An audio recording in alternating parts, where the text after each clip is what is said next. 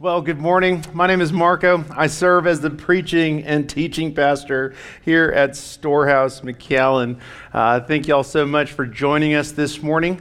Uh, we're going to find ourselves, and, and uh, we'll just go. Uh, I won't read it right now, but uh, we're going to find ourselves in Ecclesiastes chapter 7. We're looking at verses 15 to 29 this morning. And uh, as you open or load your Bible, I got a couple of things for you. The first one is that if you are new, uh, we'd love to hang out with you. We'd love to take you out or simply have the opportunity to pray for you. And so there are these uh, connect cards in the chairs. Fill one out, drop it in the back connect desk, and one of our staff team members will get with you very shortly. In addition to that, we love God's word. Uh, we love to preach from God's word. Therefore, we love to gift God's word. And so we have Bibles available for you. That is our gift to you. Thirdly, as you continue to flip, and Ecclesiastes is in the Old Testament. Thirdly, uh, happy Mother's Day to all of you moms. Um, that's a big deal. It is a very big deal. That was a very like low, like yeah. Um, we have some gifts for you. I want to say this on the front end. So, we have some gifts, moms, for you. Uh, they're going to be available to you at the end of our service. Uh, and I want to say that on the front end because the text isn't exactly a very motherly day text. And so uh, before you before you become upset, I just want you to know we have gifts for you. Um, and so let me um, let me read the text. Why not? Let me read the text so you get what I mean, and then uh, and then I'll pray, and then we'll dig we'll dig into our time. Beginning in verse 15. Here's what God says through the author In my vain life, I have seen everything. There is a righteous man who perishes in righteousness, and there is a wicked man who prolongs his life in his evil doing. Be not overly righteous, and do not make yourself too wise. Why should you destroy yourself? Be not overly wicked, neither be a fool. Why should you die before your time? It is good that you should take hold of this, and from that withhold not your hand, for the one who fears God shall come out from both of them. Wisdom gives strength to the wise more than ten rulers who are in a city. Surely there is not a righteous man on earth who does good and never sins. Do not take to heart all the things that people say, lest you hear your servant cursing you. Your heart knows that many times you yourself have cursed others. All this I have tested by wisdom. I said, I will be wise, but it is far from me. That which has been far off and deep, very deep, who can find it out? I turned my heart to know and to search out and to seek wisdom and the scheme of things, and to know the wickedness of folly and the foolishness that is madness. And I find something more bitter than death the woman whose heart is snares and nets, and whose hands are fetters. He who pleases God escapes her, but the sinner is taken by her. Behold, this is what I found, says the preacher, while adding one thing to another to find the scheme of things, which my soul has sought repeatedly, but I have not found. One man among a thousand I found, but a woman among, among all these I have not found. See, this alone I found that God made man upright but they have sought out many schemes. The word of God for the people of God. Let me pray. Almighty God, we are in need of wisdom. We desire wisdom, we seek wisdom, we need to cultivate wisdom.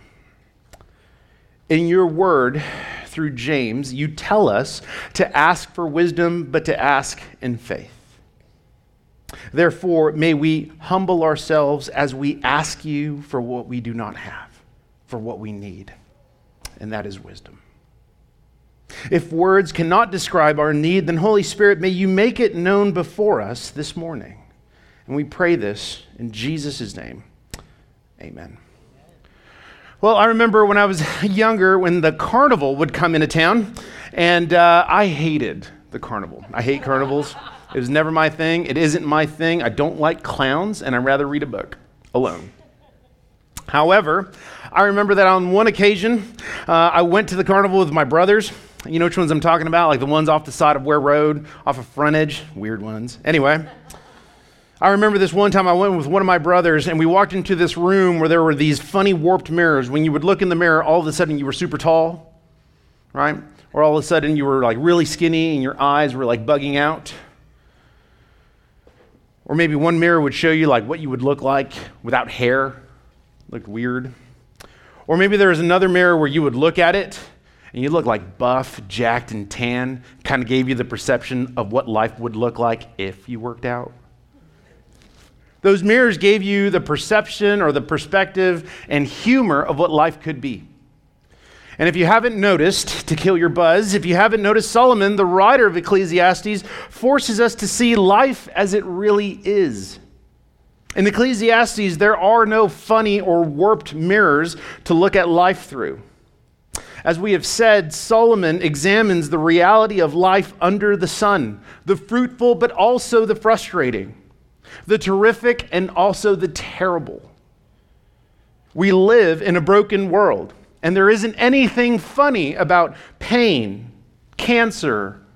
There isn't anything funny about disease, miscarriages, infertility, orphans, monthly bills, pain when you're waking up, pain when you're going to sleep, infidelity, wars, flat tires, strained relationships, death of loved ones, and more. This is our reality. And Solomon forces us to look at it. As we've been looking at this series, I want to remind you of a few things. The first is that Ecclesiastes is not the only book in the Bible. It is an honest and hard word, but praise be to God that it is not the last word. And though Solomon presses us to look at the reality of life under the sun, the entire book of Ecclesiastes points us to the person and work of Jesus, who entered the vanity and vexation and frustration of our world and lived a sinless life, dying a death in our place and for our sin, placing his trust in the Father, and through the power of the Holy Spirit, rose again three days later, conquering sin, Satan, and death death and freely offers us the grace of salvation that we cannot earn, not simply so that we would be forgiven of sin, but so that the way we live life under the sun is by living life through the Son, Jesus Christ, and long for life above the sun. In this text, like all the other ones that we've examined in this series, shows us how much we are in need of a Savior as a result of this broken world. This text looks at a helpless race in need of Christ's redeeming grace. So, if it's cool with you, let's begin our time. This text is going to be broken down into four sections. The first three sections are going to build on top of one another. We're going to look at a broken world. That's number one. Number two, a broken world with righteous sinners. Number three, a broken world with righteous sinners and fools. And then finally, number four, a helpless race redeemed by grace. Let me preface with one thing before we begin. Verses 15 through 29 in Ecclesiastes 17 are among some of the hardest passages or verses in the Bible to interpret. Uh, many individuals that I know who have walked through Ecclesiastes as a sermon coincidentally skip this part. When we first started this series in Ecclesiastes, I told you we're going to do this together. We're going to seek wisdom and see what God has for us. And so let's see how well we do. Beginning with the first point a broken world. In the classic 1987 film, The Princess Bride, Westley says, Life is pain. Anyone who says differently is selling something.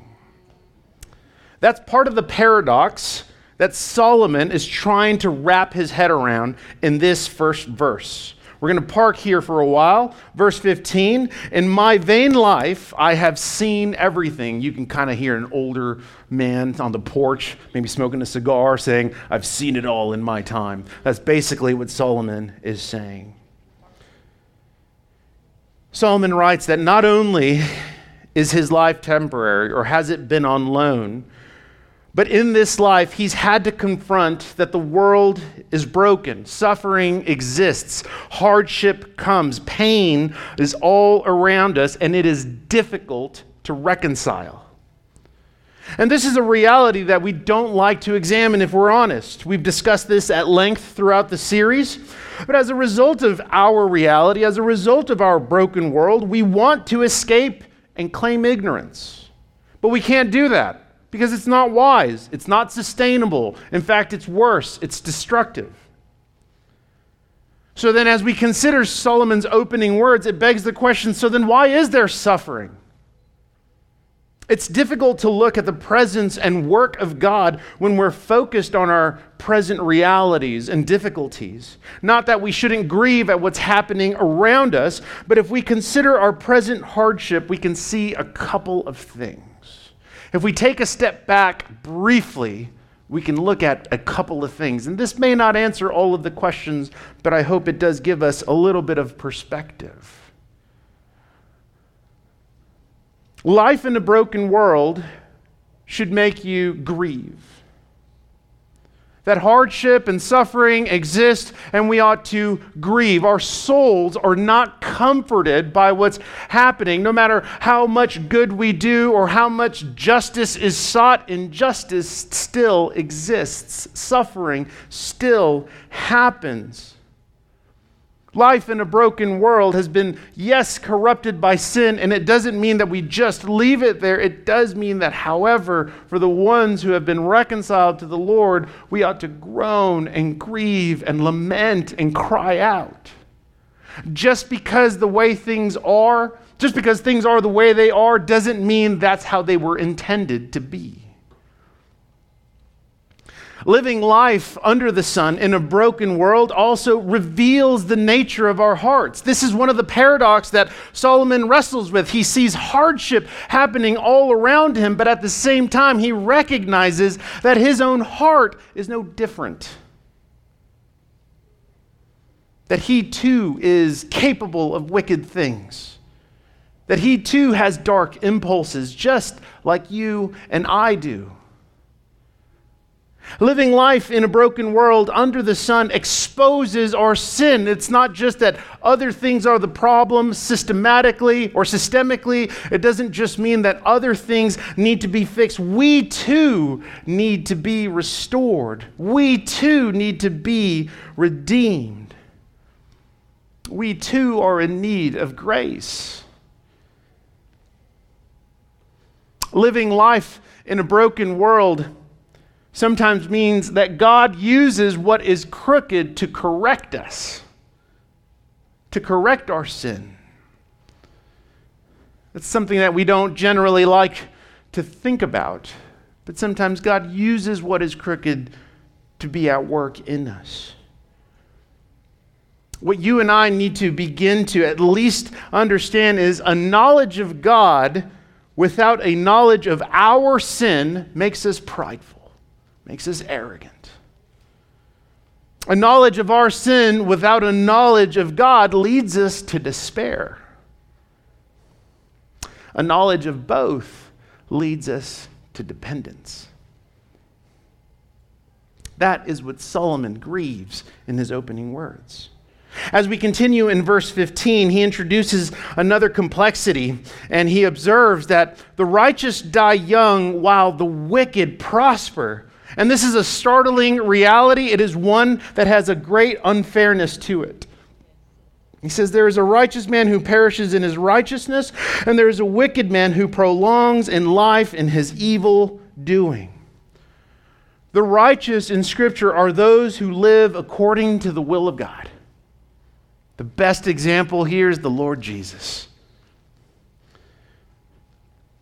Solomon at least gives us or Solomon gives us at least two takeaways. Because when you consider this complexity, when you consider this paradox, he's essentially saying, How is this fair? And what do we learn apart from this frustration? We can take away two things. The first one is the depth of our maturity does not ensure a long life. The depth of our maturity does not ensure a long life. For instance, look at the life of Jesus as he was killed at the age of 33. Children who love the Lord Jesus and find themselves in the hospitals, who die earlier at a young age due to illness and disease. If that bothers you, you're in the company of a person like Solomon. Our righteousness is not only a gift from God, but our righteousness does not mean a long life. Our righteousness does not mean that we are owed anything. The hard part about that is that some of you think it does. The righteousness that Christ has given you, after a couple of years of walking in the faith, you think, I've done these things, therefore I am owed. You think if we're good, then we get good. If we're bad, then we get bad. That's called karma. We don't believe in karma. Because sometimes suffering happens even though we're faithful. If life is going well for you today, do not assume that you've earned it. Instead, praise God for His grace in your life. And if life isn't going so well for you today, it is not because God is punishing you. So turn to Him in dependence. See, that's a really big danger of interpreting this verse, especially when we're frustrated. That as a result of our righteousness, we think we deserve something, especially when the wicked prosper. I know that's especially difficult for rule followers. But once more, the depth of our maturity does not ensure a long life.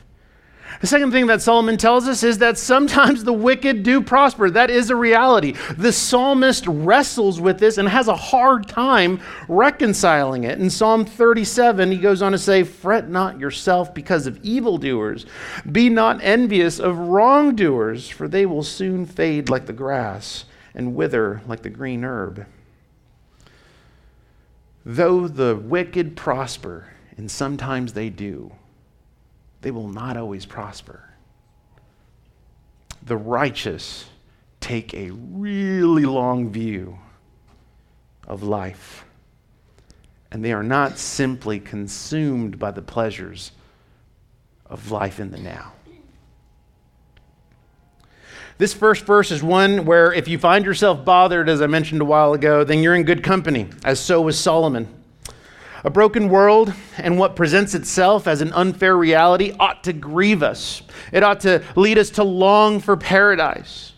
However, we cannot escape or claim ignorance when faced with these things. Therefore, we must turn to God with groaning, with pleas, with frustrations, with these paradoxes, with humility. We must turn to Him with burden. And it is, in fact, because of His sovereignty that we can turn to Him and we can trust Him, especially when we don't have all of the answers. We can turn to Him and worship Him, especially when we're in trials. We can turn to Him and cry out as our souls are not comforted as we confront the realities of a broken world. The reality of life in a broken world causes our spirit to groan for the redemption of life in a restored world. And so, after reading verse 15, you may feel like throwing in the towel. but in order to better help us in this next section, a broken world with righteous sinners, Solomon gives us confusing advice. Here's what he says, beginning in verse 16 Be not overly righteous, and do not make yourself too wise. Why should you destroy yourself? Be not overly wicked, neither be a fool. Why should you die before your time? All right, how do we reconcile this? How do we reconcile this when in verse 20 he says, Surely there is not a righteous man on earth who does good and never sins? But don't be overly righteous. Well, what does overly righteous mean? The key word is in the word overly. Obviously, there can be a righteous person. One can be righteous. But an overly righteous person is one who is self righteous. A self righteous person is someone who lives, I suppose, according to the Word of God, but their, their philosophy is more like sola bootstrappa, as one commentator puts it. That is, they pick themselves up by their own bootstraps, live life according to the rules, and then expect a reward from God. The self righteous person is the one who can be legalistic in their nature, where they add to the Word of God, impose things on their life and the life of others that aren't biblical, pressing arguments that are nowhere to be found in Scripture. The example here would be that of a Pharisee in the days of Jesus. Adding to the law of God, they knew the Word of God, but internally their hearts were filled with greed and pride and self righteousness. Jesus goes on to tell them that you clean the outside of the cup. In other words, you take care of everything that is external. This is Matthew 23, and he says, But inwardly you are full of dead man's bones. Solomon says, Why would you want to live this way? So you're like, All right, well, I don't want to live that way. And he's like, Right, don't be overly wicked. He's not advocating wickedness in moderation, just to be clear. Okay? He's not, there's a difference in the sense of us knowing that we sin, right? He says, Don't be overly wicked, neither be a fool. What does this mean? Well, we know that we are all sinners. We know that we fall short every day.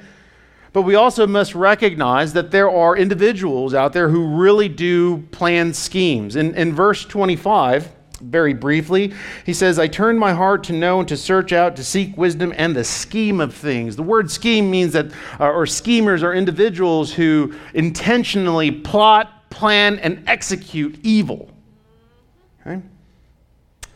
So he's not necessarily talking about them in this verse. Here, rather, he lends himself toward flat out lawlessness. So if the first one is, hey, don't be self righteous, then here he says, don't be unrighteous either. For many in the church, a broken reality can lead them toward unrighteousness apart from a beautiful Redeemer. For instance, one of the things that is become a lot more popular lately, and it's not new, but it's something that's become a lot more popular, is the movement of what many call deconstruction. Deconstruction is where individuals break down, dissect, or dissect, and sometimes reject beliefs they previously held as they grew up in their faith. Well, that's a sermon for another time. I want to highlight two things about deconstruction. The first is that the goal of deconstruction should be a greater faithfulness to Jesus. If the individual is reevaluating and discussing and working through what the Bible actually teaches, then that is good. They're being pressed. They are going to the source. They're putting themselves through the ringer of what our faith teaches. That's a good thing. The second is that deconstruction has become popular for two of many reasons. The first one is church hurt. To be fair, church hurt is real, it is hard, it is hurtful, and it happens. However, when an individual or a church goes through church hurt or goes through difficult seasons that way, one of the things that we do not see very often, I'm not saying it doesn't exist, one of the things that we do not see is lament. Rather, I see rejection. And I say that even from my own heart. I can be very sarcastic. I was telling some of the guys about this a couple weeks ago. I'm very sarcastic, I'm very pessimistic, and I can be very cynical. The truth about cynicism, or the reality about cynicism, is that it is based on experiences. where you've experienced betrayal, where you've experienced church hurt, and you could say, well, how can I not feel this way if I actually experienced it? So I'm not here to say that church hurt isn't real and that it doesn't exist, but I am here to say that one thing I do not see the church do well is lament. I do not see the church cry out. And so it is real. So I'm not knocking that. But before we reject, we must lament. The second thing that's made it popular is a license to sin. And this comes in the way of masking oneself with Christianese and phrases like, I'm wrestling with, I'm struggling to see God, I'm wrestling with whether or not He's going to do X, Y, and Z. And to be fair, some individuals do wrestle with those questions and do wrestle with that. That's not what I'm knocking. What I am knocking, maybe this is the cynic in me. What I am knocking is that, the, that those phrases are often a mask so that really you would dive into sin. A couple of months ago, I met with an individual who was telling me this. I'm wrestling with this, I'm wrestling with that. I don't know if God is doing this, that, and the other. What do you think? And my response was, Are you still sleeping with your girlfriend? And he said, Oh, that's not really what I want to talk about. Ah, there it is. There's the heart of it. You want to mask yourself with righteous language, philosophical quests, when in reality, you want to pursue your sin. That's something different. The goal here is confession and repentance. We could say more about deconstruction, but that's just a very brief primer. Do not turn, do not turn towards something simply to appear righteous and philosophical. In reality, in reality, examine yourself. Examine to see if you're the individual just in search of unrighteousness. And so, as we come to verses 16 and 17, Solomon says to both the self righteous and the unrighteous, Why destroy yourself and why die young? Is there a better answer? And he says, Yes, there's a better answer, and it is the fear of God. Why? Because the fear of God produces wisdom. Verse 18. It is good that you should take a hold of this, and from that withhold not your hand, for the one who fears God shall come out of both of them. Solomon is saying, whether you're the self righteous person or the unrighteous person right now, grab a hold of God. Grab a hold of the truth of God for you. Turn toward God. Trust in Him alone. Either person, when they come and turn toward God, trust in Him and follow Him, come out winning. They come out winning when they put their, uh, their faith and their trust in the Lord. And as a result, they produce wisdom. This is verses 19 through 22. Let me just give you a quick preface here. He is still addressing. Uh, self righteous individuals in this verses.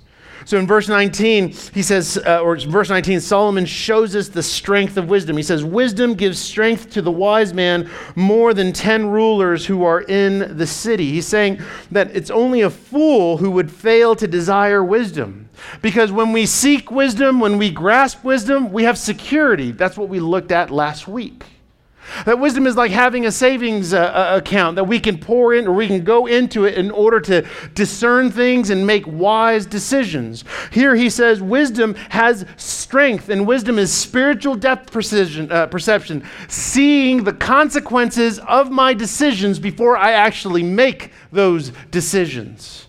Wisdom has strength, wisdom is worth it. And so in verse uh, 21, in verse 21, for the self righteous, before they might think of themselves a little too much, Solomon humbles them. All right. Here's what he says Do not take to heart all the things that people say, lest you hear your servant cursing you. Your heart knows that many times you yourself have cursed others. You may desire godliness, but that doesn't mean that you don't sin either. And that's part of the problem. The self righteous person can't see their sin. The self righteous person is the one in the chair saying, So and so needs to hear this. No, it's you. You're the one that needs to hear this. And so he uses this little story, right? He says, Do not take heart all the things that people say, lest your servant is cursing you. Servant, whoever's near you, your spouse, your friends, whoever. In here solomon is just being real. He just he just presents himself straight up when he opens up by saying do not take to heart all the things that people say. In other words he's saying hey let it go. Now some of you have received that advice right? Whether we're in community group or in conversation with others and hey this is what's going on. Oh you just need to let it go right that just means release it into the air i suppose into the hot humid air release it solomon doesn't uh, let you get off the hook that much and some of you are like, well, I can't let it go. It, well, Solomon doesn't let you off the hook either. Essentially, in, in verse 21 and verse 22, Solomon is saying, Let it go because I know that you know that your friends talk smack behind your back, because I know that you know you do the same thing.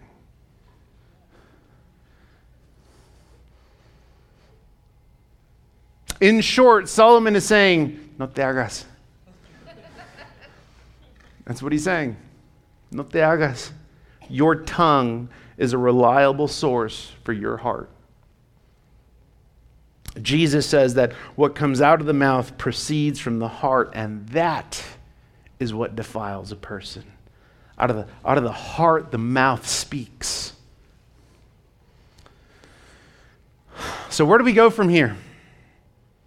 Solomon is telling us about all these paradoxes, wise, the unwise. He says that he's tested them by, or he's tested this pursuit by wisdom. This is verse 23 and 24.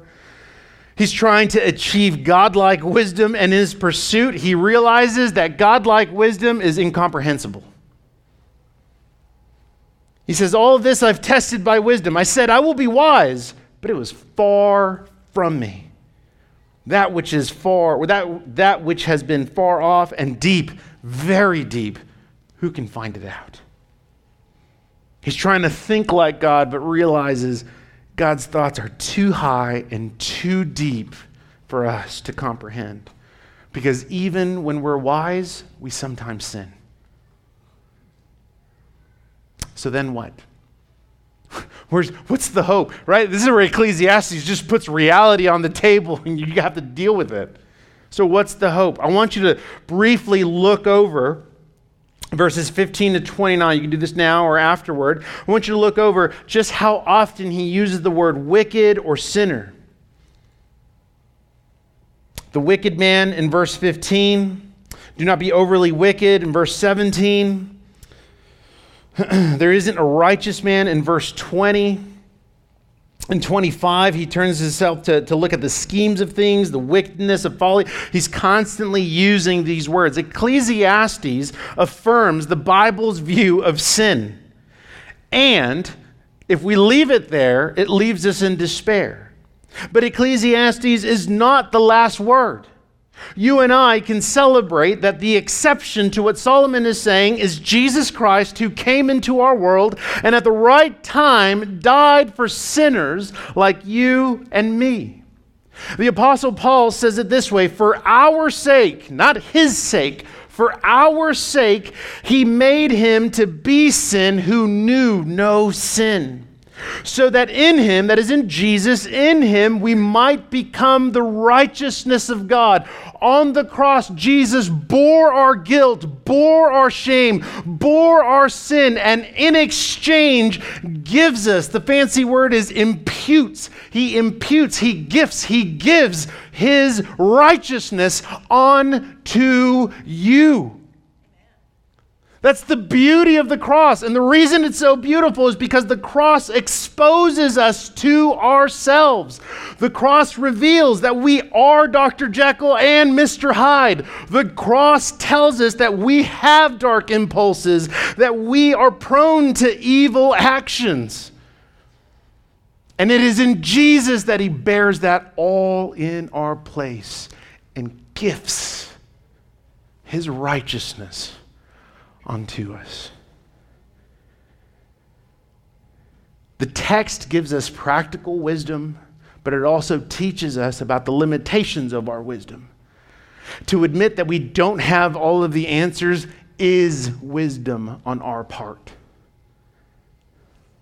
John Calvin calls it learned ignorance. A hip hop artist says it this way I get it, but I don't get it. The fear of God, that is knowing who God is, knowing what God has done, and knowing that you are not Him, is who we turn to. Certainly in our groaning and in our lament, but also in our arrogance and in our lawlessness. We can turn to Him with trembling trust. We can turn to Him while trying to release the control we think we have. And so now we come to the third section a broken world filled with righteous sinners and fools. This is verse 25 through 29. The first few verses were hard, these are more difficult. And as I was prepping for this sermon, I just kept thinking it had to land on Mother's Day. So here we go, right? We're just going to look at the text. Here we go. Verse 25. I turned my heart to know and to search out and to seek wisdom and the scheme of things and to know the wickedness of folly and the foolishness that is madness. In short, Solomon's like, I'm still trying to figure it out. That's what he says. I'm still trying to figure it out. And so here he unpacks or he continues to unpack his motives as he's trying to figure out the paradox of life. He's confronted by them. He doesn't like them. These are a reality, and he's still trying to wrap his mind around it.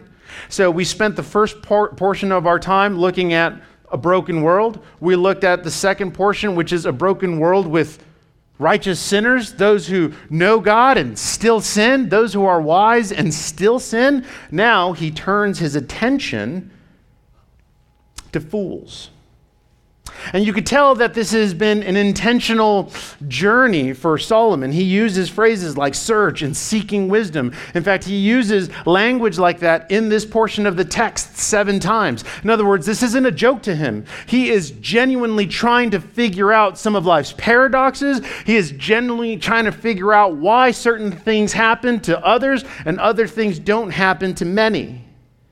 And so here he turns his attention to, towards fools, those who don't know God. And this is where we see the, the, the phrase schemes or schemers or wickedness.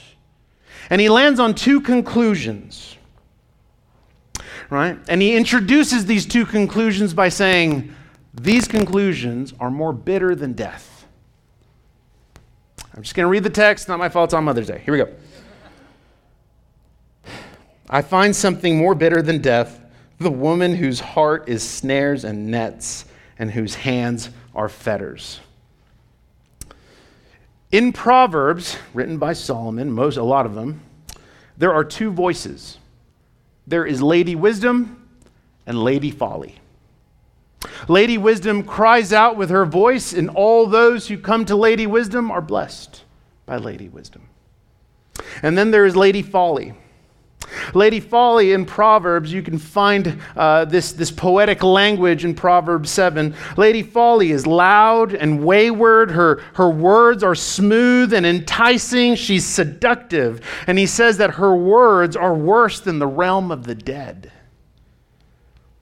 Solomon is surely being poetic in his language, and he addresses women in this passage because his downfall was sexual sin. It's not that women are the problem to Solomon. It's that sexual sin or anything that leads one toward folly is the problem. So if you're like, man, Solomon could have written that differently. I don't know, maybe he hadn't had his coffee yet. I don't know. I'm just telling you what he's saying. Lady Folly is any temptation that leads you astray, that entices you, and you willingly give in. That's lady folly. And in verse 26, Solomon says, He who pleases God escapes her, but the sinner is taken by her. He's saying Lady Folly lays traps for everyone. Now, here's the reality if you do not know Jesus, you are constantly ensnared and you are enslaved to these desires. They're not traps to you, they're treats. If you know Jesus, you need to know that Lady Folly sets traps out for you sexual sin, pornography, addiction, arrogance. Don't act like it's all these other things.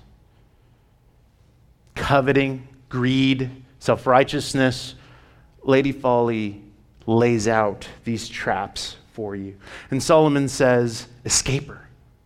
Flee from those temptations. Whatever it takes, flee those temptations. And again, some of you will hear that and be like, man, so and so needs to hear it. No, no, no. You too. You are part of the problem. You also must flee and resist temptation, whatever that is. In Matthew 5, Jesus goes on to say, if your eye causes you to stumble, gouge it out. Gouge it out. It's better to, he says, it's better to go into heaven missing a body part than to be thrown, uh, your entire body to be thrown in hell. And then he adds to it, if your hand causes you to stumble, chop it off. Why? Because it's better to walk into heaven missing a hand than going to hell with your entire body. And we talked a little bit about this at the men's gathering. It's a hyperbole. In other words, he's, he's exaggerating to make a point. He's saying, do whatever it takes to flee and resist temptation, to run away. I'm going to look dumb, yes, and you will please God. But you will please God not just because it's right, but because God is more pleasing than anything or anyone that this broken world offers. That is why you flee. The second conclusion is that he says, Fools are schemers. In other words, we are helpless apart from God. This is verses 28 and 29. Verse 28 My soul has sought out repeatedly, but I have not found. One man among a thousand I found, but a woman among all these I have not found. See, this alone I found, that God made man upright, but they have sought out many schemes. In a way, Solomon is calling all of us out. He's calling all of us out. See, he uses language of creation to do this. So he's saying God created man, that God created man upright. He created man. And when we go to Genesis, we see that when God created man, he called him very good. And then in Genesis 3, man did something very bad. Man wanted to be like God and sought out schemes. This is who you and I are apart from God. And you might say, well, man, what if I, what am I, a Christian? Does that mean you have a temptation to want to scheme? The difference is repentance and the Spirit dwelling in you. And so he continues One man among a thousand I found, but not a single woman. All right, here we go. Are all women in the world bad? No, absolutely not. So, with that being said, we must consider Solomon's story. Now, I've told you this before. Just like a realtor is all about location, location, location, how do we interpret scripture? Context, context, context, right? So you can't just look. This is his personal journal, okay? He was an emo in the forest writing this. So maybe he was having a bad day, but nevertheless, let me, let me hook you up with a little bit of context to the best of my ability, because this verse in particular, there are at least three ways of going about it, and this might be another one. Nevertheless, are all women bad? No, absolutely not. But Solomon's story was different. First Kings tells us that he married a thousand women, all of whom worshiped other gods. Together, these women, First Kings tells us, turned away his heart. Ecclesiastes is not just him looking at life under the sun. In part, Ecclesiastes is almost like his letter of repentance. Because in Ecclesiastes 9, he goes on to say, Enjoy life with the wife whom you love all the days of your vain life. Maybe he's reflecting on his first wife from Song of Songs. And he's just realizing how bad he screwed it up. When we look at the pages of Scripture, there are a tremendous amount of godly women. We can look to Ruth. We can look at Esther. We can look at Mary. We can look at the woman from Proverbs 31. This verse, what Solomon is writing, this verse says more about Solomon's life than anything. And what do we know about Solomon's life? Solomon chased idolatrous women when he was told not to. It destroyed him, it ruined the kingdom. One writer says it this way The preacher king who wrote Ecclesiastes did not know any women like that, referring to Ruth, Esther, or the woman from Proverbs 31.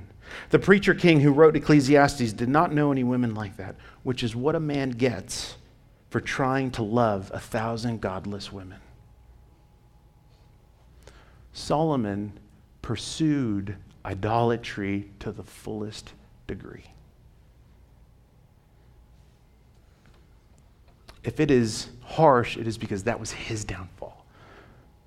Do not think you are immune to other things. The point Solomon is making is wisdom is rare and sin is very real. Fools are enticed by temptation, fools plot schemes. We must pursue wisdom because sin is very real. And so we come to the final section a helpless race redeemed by God's grace. This is verse 29.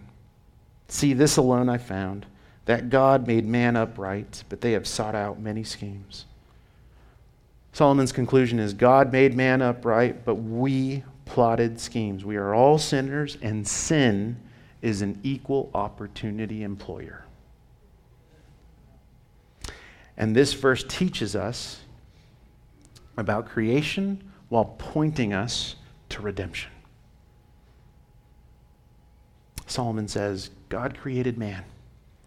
And then man sinned against God, trying to be God, enticed by the great schemer, Satan, and sin entered into our world. Quickly, sin and corruption spread throughout our race. But the story doesn't end there, and it does not end with Ecclesiastes. Because Adam from the garden was not the last Adam there was another Adam, a second Adam who would succeed where the first Adam failed. There is a second Adam who removes our inherited guilt and imputes his righteousness onto us. There is a second Adam named Jesus Christ who entered into our broken world to live the life that the first Adam from the garden could not live, just like you and I cannot do. Dies the death for our sin and makes us alive in him through the Holy Spirit, all of which the first Adam could not do. Jesus enters into our world to live and die for the self righteous, for the unrighteous, for the wicked, the fool. Jesus never sinned. Rather, he embodied wisdom, the same wisdom that Solomon was so desperately trying to achieve.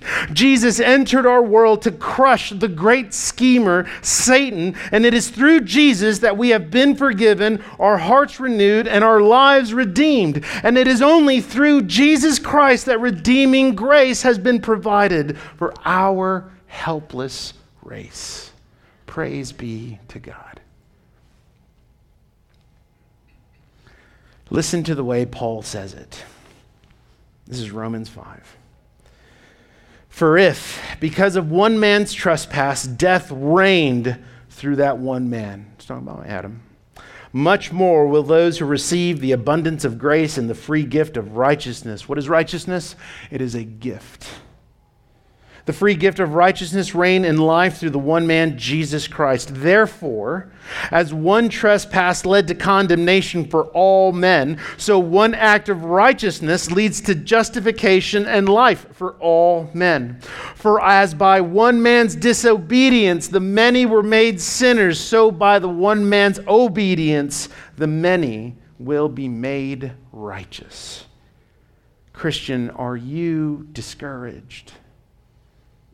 Are you disheartened? Does your soul thirst? Is your soul not comforted? Not only are you in the company of people like Solomon, but the accessibility to the throne of grace and comfort is for you. Whether it's in confession or lament, draw near to the throne of grace this morning. Lay your heart and cast your burdens before the Lord. And if you do not know Jesus, you are enslaved.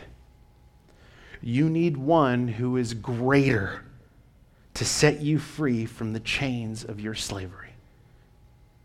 It is only by faith alone, through grace alone, and in Christ alone that you can gaze upon the freedom of your heart as you turn to the Lord Jesus. You can turn to him with trembling trust. You can turn toward the Lord Jesus as you repent of your sin and surrender to the lordship of his redeeming grace made available to you through him. Praise be to God for God's redeeming grace toward our helpless race. Let's pray.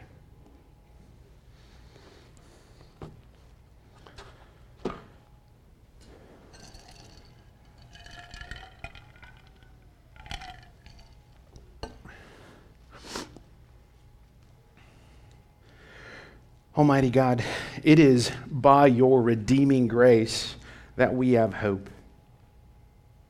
It is your redeeming grace that restores us to you, to one another, and our hearts. But Lord, if, if we're honest, our souls still hurt, our hearts still ache, our doubt shakes our faith, and our pain is very real.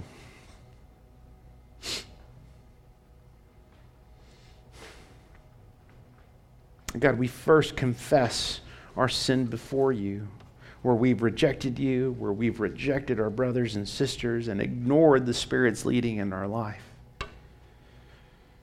However, we also ask that you would bring about comfort. Not all of the answers, but comfort in the middle of complexity. Strengthen us by the grace that is the Lord Jesus, for it is only because of Jesus that we can face today. May the words of our mouth and the meditation of our heart be pleasing to you this morning. Amen.